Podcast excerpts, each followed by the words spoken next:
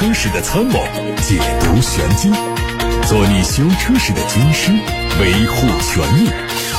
做你开车时的朋友，分享乐趣。调频九二七，傍晚六点半，董涛说车，只和车友在一起。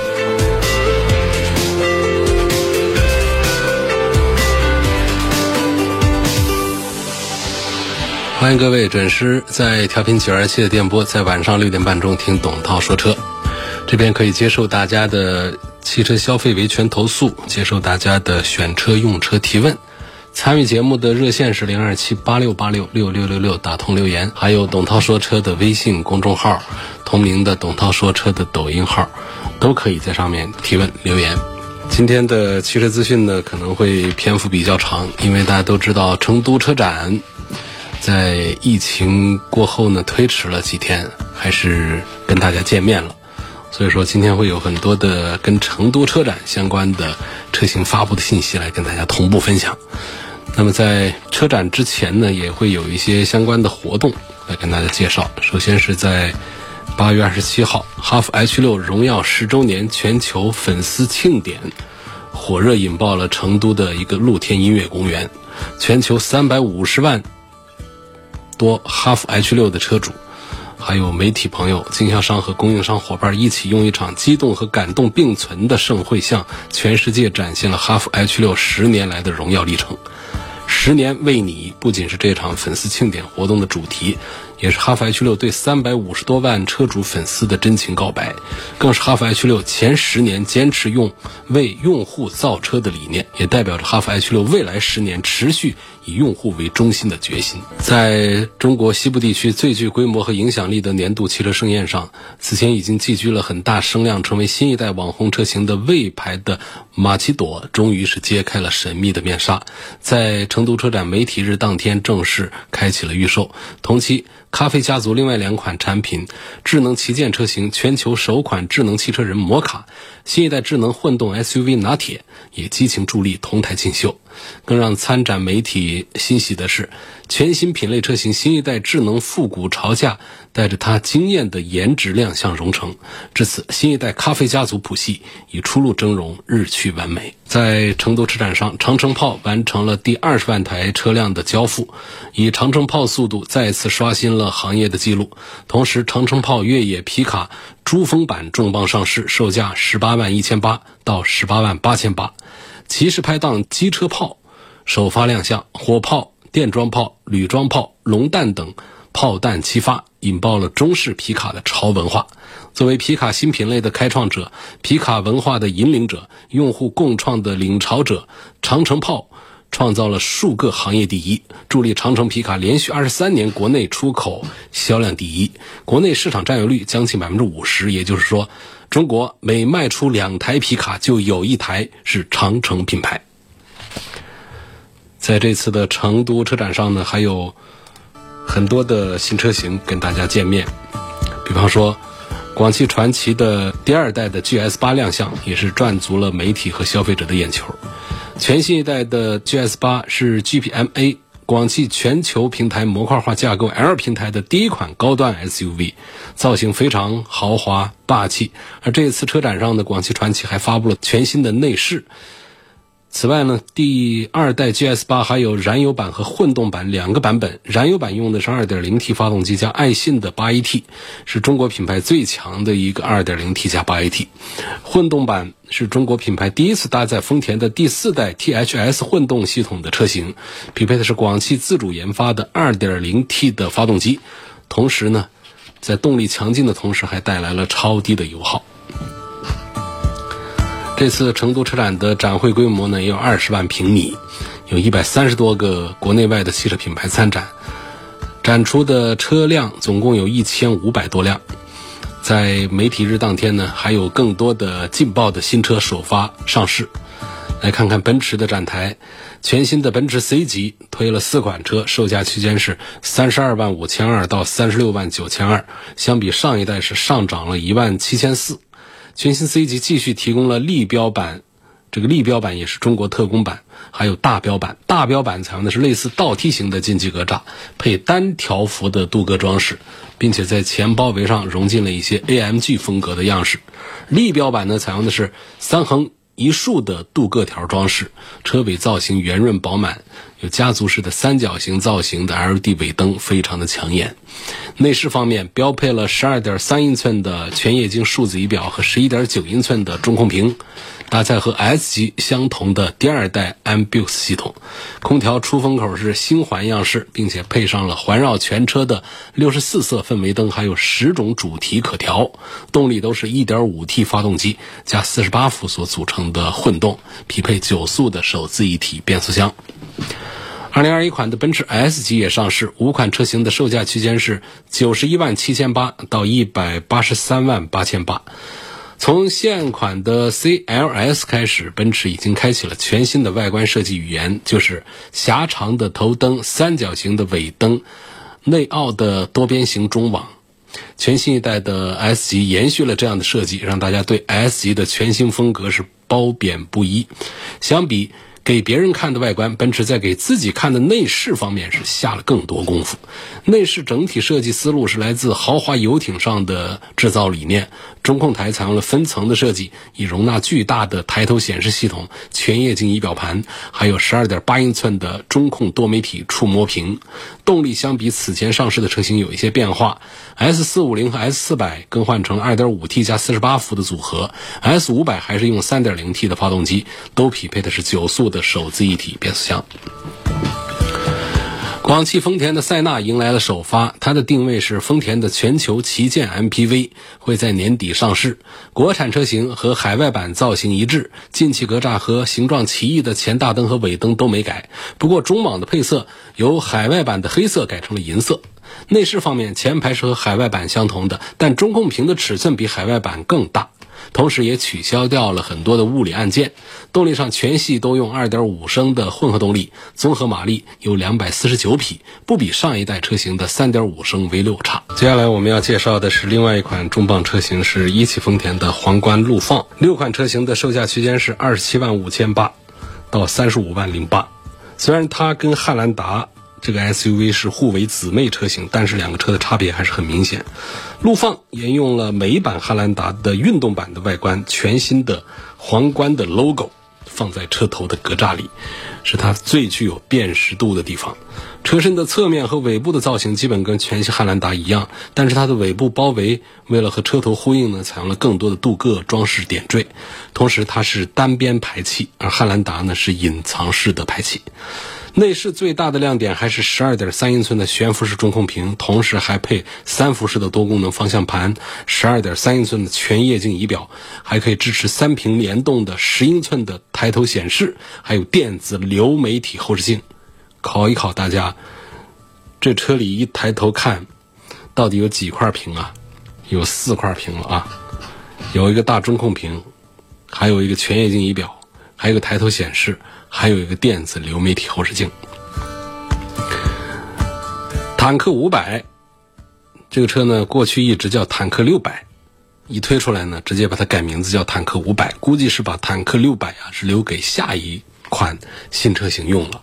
所以原来是占用了坦克六百三百的后面直接上了六百，现在厂家呢把这个六百的名字给空出来了，还是使用了坦克五百这个车。这个车是哪儿生产的呢？是咱们长城。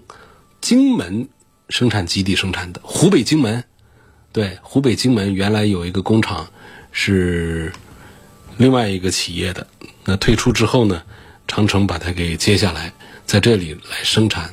坦克的五百。坦克五百在成都车展上正式亮相，这是长城卖的最火爆的坦克系列。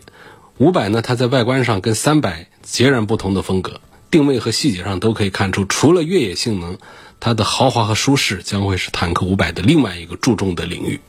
除了霸气的外观设计，充满豪华气息的内饰同样是它的卖点。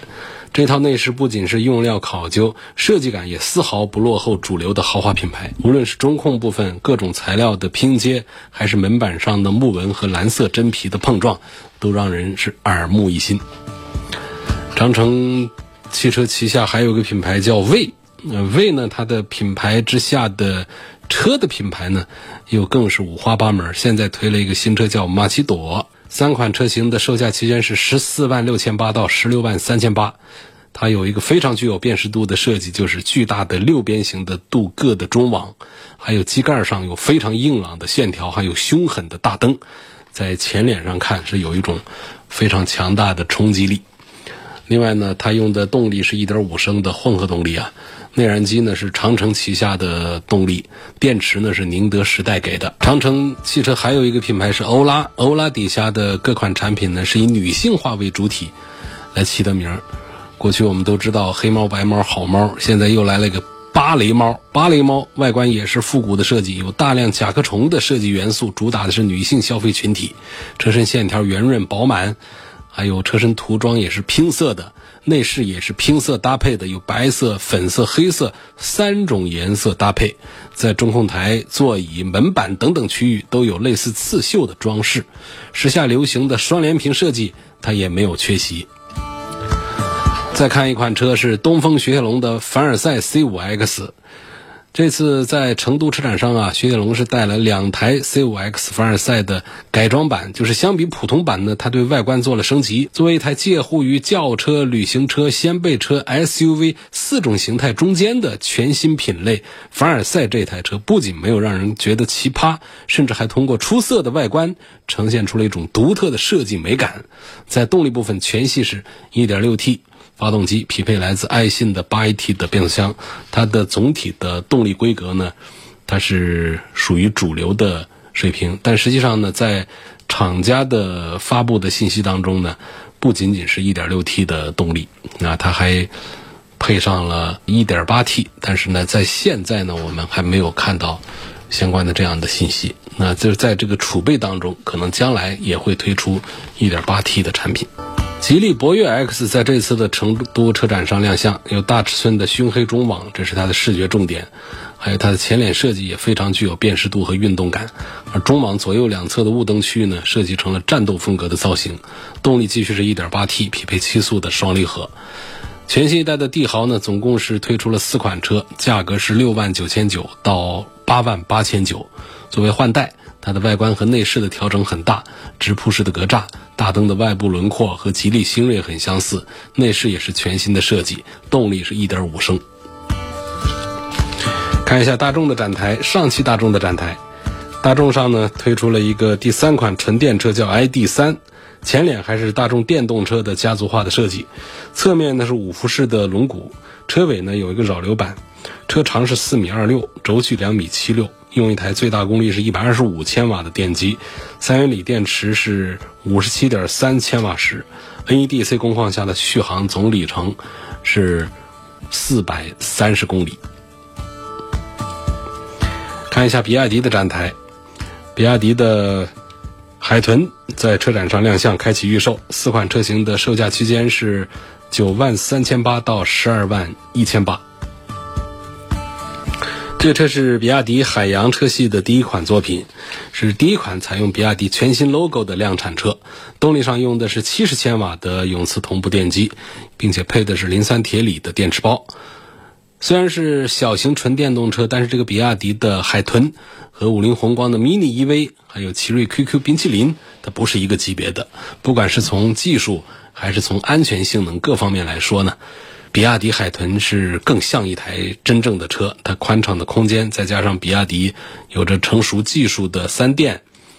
对都市人群来说，显然是更具有吸引力一些的。最后还要说一个奇瑞的展台，奇瑞展台上我们能看到 QQ 冰淇淋，啊，这个亮相了全新的微型电动车冰淇淋。这个车是奇瑞 iCar 生态的第一款产品，名字呢也是沿用了曾经风靡全国的奇瑞 QQ。好。呃，它的车长呢是两米九八，对，车长是两米九八啊，车宽是一米四九六，轴距是一米九六，很小很小。因为它的风格定位呢，跟这个五菱宏光的 mini EV 很像，都是个四四方方的小盒子一样的车。这种小车呢，其实在很多人看来的话呢，作为一个又好开又好停。代步的一个小车呢，车长不超过三米，车宽不超过一米五，让在停车位紧张的都市当中呢，其实也是很有用武之地。这个车用的电池也是磷酸铁锂的蓄电池，它的马力不大，二十七匹马力啊。曾经的奇瑞 QQ 呢，用一款连 ABS 和 CD 机都没有的三万元的小车，撬动了国内的微型车市场，成为当年的爆款。那么这一次的奇瑞 QQ 冰淇淋，不知道能不能续写传奇？这次车展只是亮相，这个并没有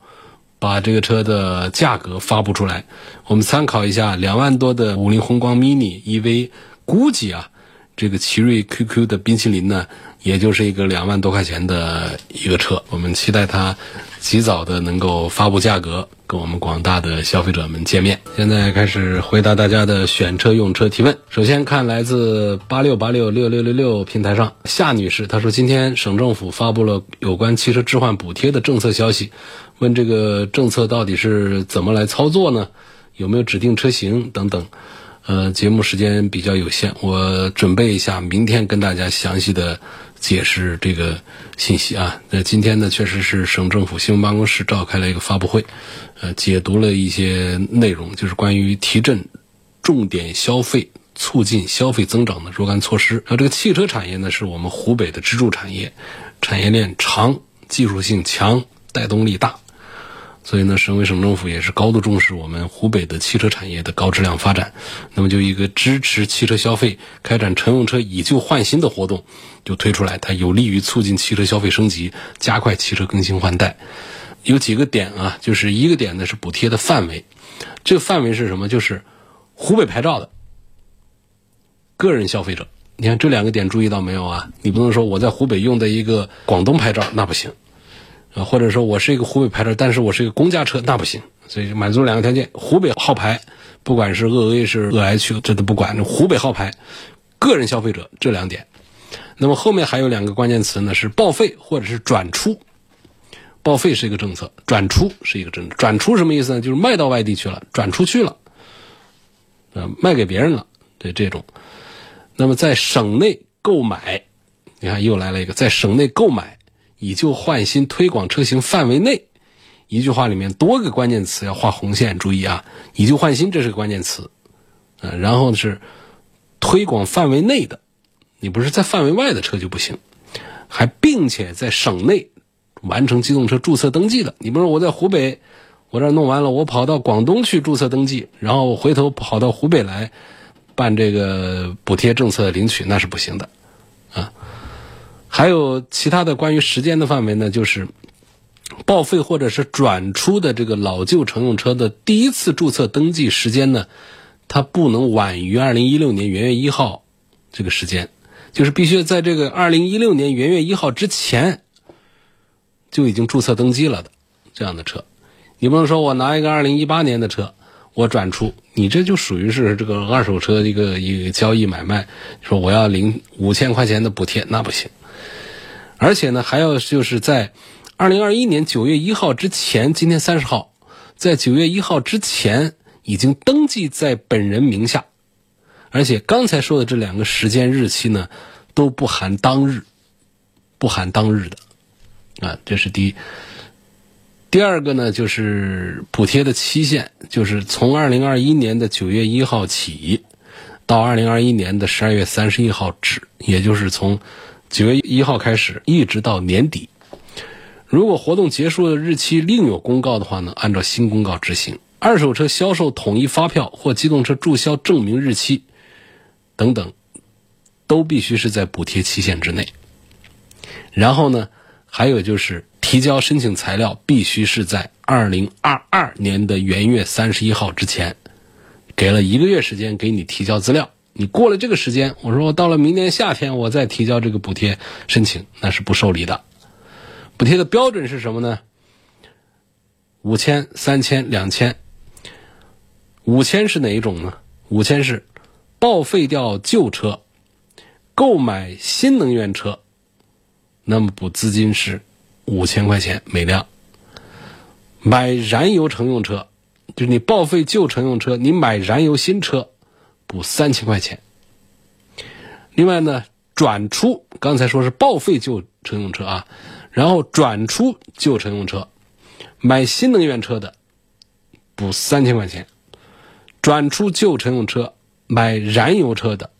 补贴两千块钱。然后还有一个关键的一句话是在补贴的期限之内呢，每一位申请人只能享有一辆车的补贴，就只能搞一盘，你不能说我名下车多，我这弄个好好几辆补贴，那不行，只能享受一次啊一辆车的补贴。好，说我们怎么办这个事儿？到哪儿去办？申报地点流程，这个在属于范围内的啊。在省内的乘用车经销商处报废或者说转出个人名下的老旧车，购买以旧换新推广范围内的乘用车之后呢，是由经销商来协助完成以旧换新的信息登记。然后，个人消费者在省内完成了新车的登记注册上牌之后呢，你要及时的协助完成信息登记的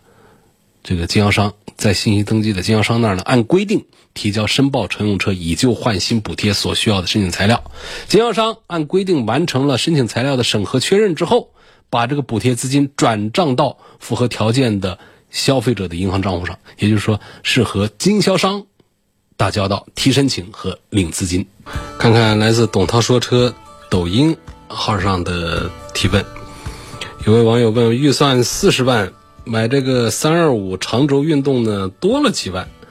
买这个五二五呢，它又差了一点，所以准备呢添一点预算呢，还是上一个五二五。但是呢，五系我分析感觉那个五三零呢是更值得买，可确实我没那么多预算去买五三零，怎么选？好纠结。本人三十三岁，房地产行业，这事儿首先的总方向还是赞成买五系，就是这不是一个平台一个级别的产品，哪怕你买的它的最低配，那也比高配的三系啊。呃要更有档次。我们做房地产行业，可能还是有一些场合是需要大一点的车，后排空间要舒服一点，车子停在那儿呢也看着更有气场一点，是不是？而且呢，相对三系来说呢，五系给你的饱足感要更强大一些。至于说在五系里面这几万块钱，因为你从三系上到五系来，本身已经是突破了几万的预算。然后让你再突破个几万预算，从五二五干到五三零的话呢，你也说了，确实是没预算，这个我们就不纠结了，就没必要说我一定还得是踮着脚到这个五三零上去。呃，能够五三零在五系里面，确实五三零的动力是要更匹配这个车一些。那个五二五的低功率啊，确实是慢了一些。但是你想想，你都已经是五系了。所以你要接受一点它的不足，就是这是你经济范围之内能承受的，呃最低配的五系，它比你三二五它肯定是慢一些，但是呢，它比三二五看着要有档次一些，然后又宽敞一些，所以这个优势劣势呢，我觉得你如果是一个很喜欢开车的，我觉得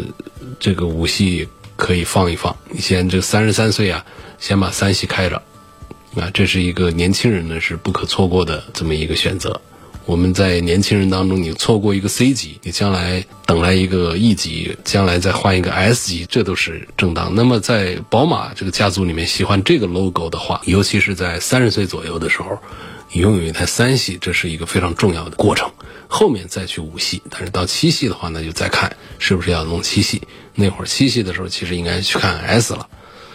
所以，在这个喜欢开车的人的这个朋友当中呢，不管是长轴还是标轴的，都可以开的已经是比较爽了。所以这个事儿呢，就是既然在看五系，想想上这个五系的话呢，预算又不到五三零的话，那就踏踏实实的接受这个五二五，你也不会后悔的，相信我。来自八六八六的问题，王先生。他希望对比的是途锐的 2.0T 跟 3.0T，宝马的 X5 的 2.0T 跟 3.0T，雷克萨斯 RX 的 2.0T 和3.5的混动。首先，我们讲这个开的这个动力的感受啊，区别都是挺大的，啊，区别并不小。因为说这个 X5 的 2.0T 跟 3.0T 中间呢，隔着有将近两秒钟的提速，那么油门跟脚的这种感觉啊。那确实是三点零 T 的，那是强大太多。但有一点就是，不管是叉五的，还是途锐的，还是雷萨的，呃，雷萨的那是雷萨的二点零 T 算慢车了啊，九秒多钟提速，那是很肉脱的。但是雷克萨斯 RX，我也推荐大家考虑的，就是这车本身就不是给你这经常是开快的，它就得慢慢悠悠的、舒舒服服的开的。呃，从这个用车的这种需求上讲，它是很完美的一个车了。但是说我们对速度要有一点点不是很高要求的话，有一点点要求的话呢，宝马 X 五和途锐，哪怕他们的 2.0T 都会让你觉得更满意。他们都是六秒多钟的提速的，这在大街上那是超过百分之九十五的车，比百分之九十五的车都快的。这个动力上呢，就是讲他们会 2.0T 和 3.0T 有很大区别，能对比着开的话，能感觉到这个区别。但是呢，从实际使用来说，我觉得百分之九十五的人都会觉得 2.0T 的途锐和 2.0T 的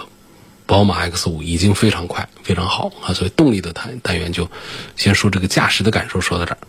而另外一个层面就要说，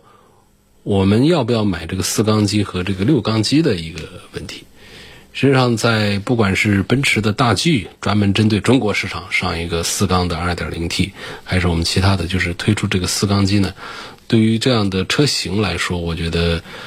从这个降低排放啊、油耗啊这些水平上来解决这个汽车企业在我们国家的法规的这个范围之内能够更加的吻合，能够得到更多的评分，这个是有那个的。我还是主张呢，到了途锐，到了宝马的 X 五，什么 Q 七啊，奔驰的 GLE 啊，这几个中大型的豪华 SUV，以及到了轿车，像到了奔驰的 S 啊，宝马的七系啊，奥迪的 A 八这些车上，我觉得还是都应该是上六缸的三点零的动力才对，呃，才好一点。这个倒不是说动力上要好一点，而是说我们这个规格的、这个定位的这个产品就应该匹配一个 3.0T 的要更加恰当一些。来自董涛说车微信公众号的问题问：电瓶存放它会不会漏电？电瓶存放这是一个常识的问题，它是会消耗电的，但是呢，其实呢，在车上就是你如果彻底的断开之后的话呢，它的消耗其实是很慢的，每天百分之二左右的呃消耗吧，这是一个基本常识。所有的电池放那儿不用，电量都会缓慢的消耗掉。问坦克三百值得入手吗？跟四百、五百比吗？四百没出来啊，就是五百啊，这个三百。现在不是值不值得入手的问题，是你买不买得到的问题。一车难求，俏的不得了哦，好吧，这是值得买的。下面问道达尔加油站的油品怎么样？呃，平常都是中石油、中石化，周末带孩子去郊区玩，加的道达尔，价跟中石油、中石化差不多，还送洗车、矿泉水，个人感觉还可以啊。但是呢，这道达尔在武汉市区看就比较少。这现在主要中石化的多，然后中石油的这个其次，然后其他的就占的份额都非常小，我觉得没什么问题。现在加油站，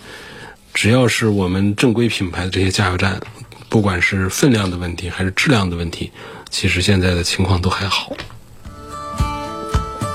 何先生的问题在今天节目当中跟大家说一说啊。他说我在一家修理厂洗个车，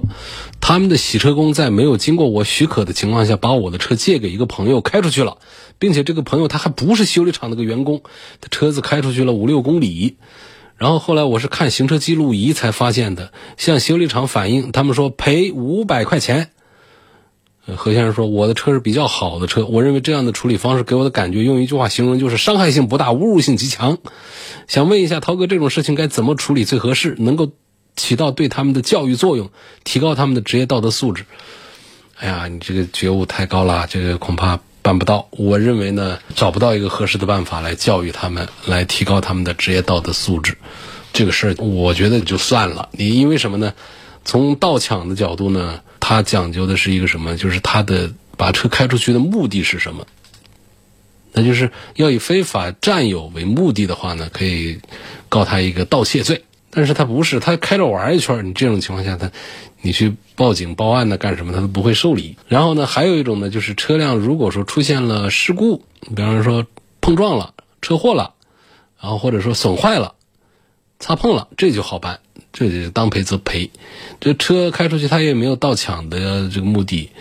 也没有弄坏，我们从道德上讲，这肯定这做的肯定是不好啊，不不不道德。如果是自己的朋友或者是家里人亲戚的话，这个该拧耳朵拧耳朵，该批评教育的批评教育。问题他是跟你是陌生人呢，他是一个社会人呢，相当于说你车停在路边上。他给你开了一圈，然后又停下来了，他也没有说是要侵占，所以这种情况你其实拿他没办法的。至于说你说他赔你五百块钱，觉得有侮辱这个东西，那解决方案就是这赔的钱我不要，然后我就那儿跟你说教一番，然后就开车走掉。但是呢，这样的做法呢，我觉得对于百分之九十几的这种干这种事儿的这个人来说，呃，对他没有什么教育的作用，他可能下回还会继续这样开别人的车。所以我们要做的什么就是。像这样的店子，那这样的修理厂，咱们以后也就别去了，不好弄的。首先，那个人呢，他都不是修理厂的员工啊，他是员工的一个朋友。你说这，他就更难扯这个相关的什么责任呐什么的。我是这么认为的啊，不好办。董涛说车今天就到这儿，感谢各位收听和参与。错过收听的，欢迎通过董涛说车的全媒体平台收听往期节目的重播音频。董涛说车的全媒体平台广泛的入驻在董涛说车同名的抖音号、微信公众号、微博、蜻蜓、喜马拉雅、九头鸟车家号、易车号、百家号、微信小程序梧桐车话等等平台上。我们明天晚上的六点半钟再会。